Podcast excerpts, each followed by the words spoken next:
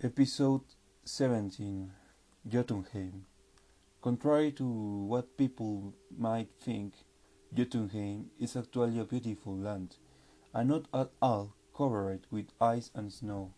But it is all very dangerous, real, and forbidden to most. Everything in this realm is quite big. Everything is larger than usual. Jotunheim was created to be the new home of all the Jotnar race. The days in Jotunheim are a little shorter than the days in Midgard, and sunset and sunrise happen more quickly. Usually the sky there is very light, but the storm often fall from it and there is a great deal of rainfall especially near to the coastline and during springtime. During these storms, it is common to see a fire getting started in the forest due to the lightning strikes. When the storms don't cover the land, this is a very bright realm, as long as one keeps a distance for the forest for those there we are very thick and block out most of the light. This is one of the reasons why those who have traveled there had the idea that this was a very dark and gloomy world. It is covered with thick forests and high mountains that block the light of the sky um, of sky of the sky. Most uh, most of Jotunheim is under thick, thick and vast forests and huge mountains.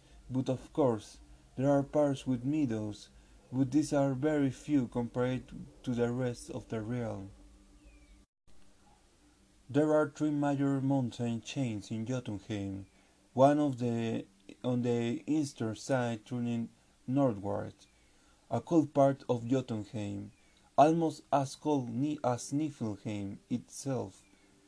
There are other one, it rises at the middle of Jotunheim, dividing this realm in two, a natural barrier that descends to the south, and finally the mountain chains that goes along the western coast called Njoftfell Mountains. The famous Ironwood lies in the southernmost area of Jotunheim. Surprisingly, this is the place where the trees are shorter and rather twisted.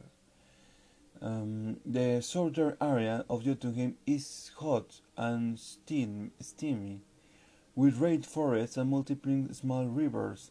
The widest river in Jotunheim is called Ellivagar, which in fact is filled with the salt water coming from the ocean. The river makes a natural barrier between the southern part of Jotunheim and the northern part of Midgard, since Midgard lies to the southwest Jotunheim.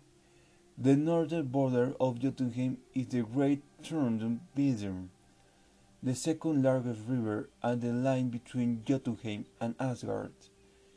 It is filled with small forests and other settlements and outposts. Another famous river river is a slit with river agitate water that makes the sword broader of the iron wood.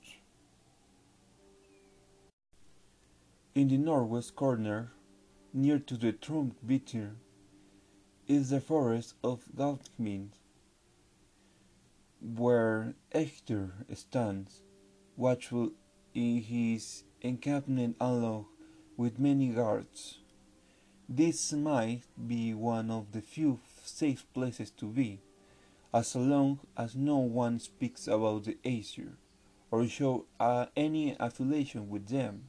Aesir is the keeper of Volunds, the swords of revenge. His assistant is Thyar, not not the Daubar, Dauf, Drauf of the same name, but is a Jicad. Just off the coast of the Western Sea, the coastal is broken and many small islands are scattered all over the water. Furthest or lies is the island of Ireland, a midway trading point between Vanaheim and Jotunheim. It is owned by the gigant called Fjordbar.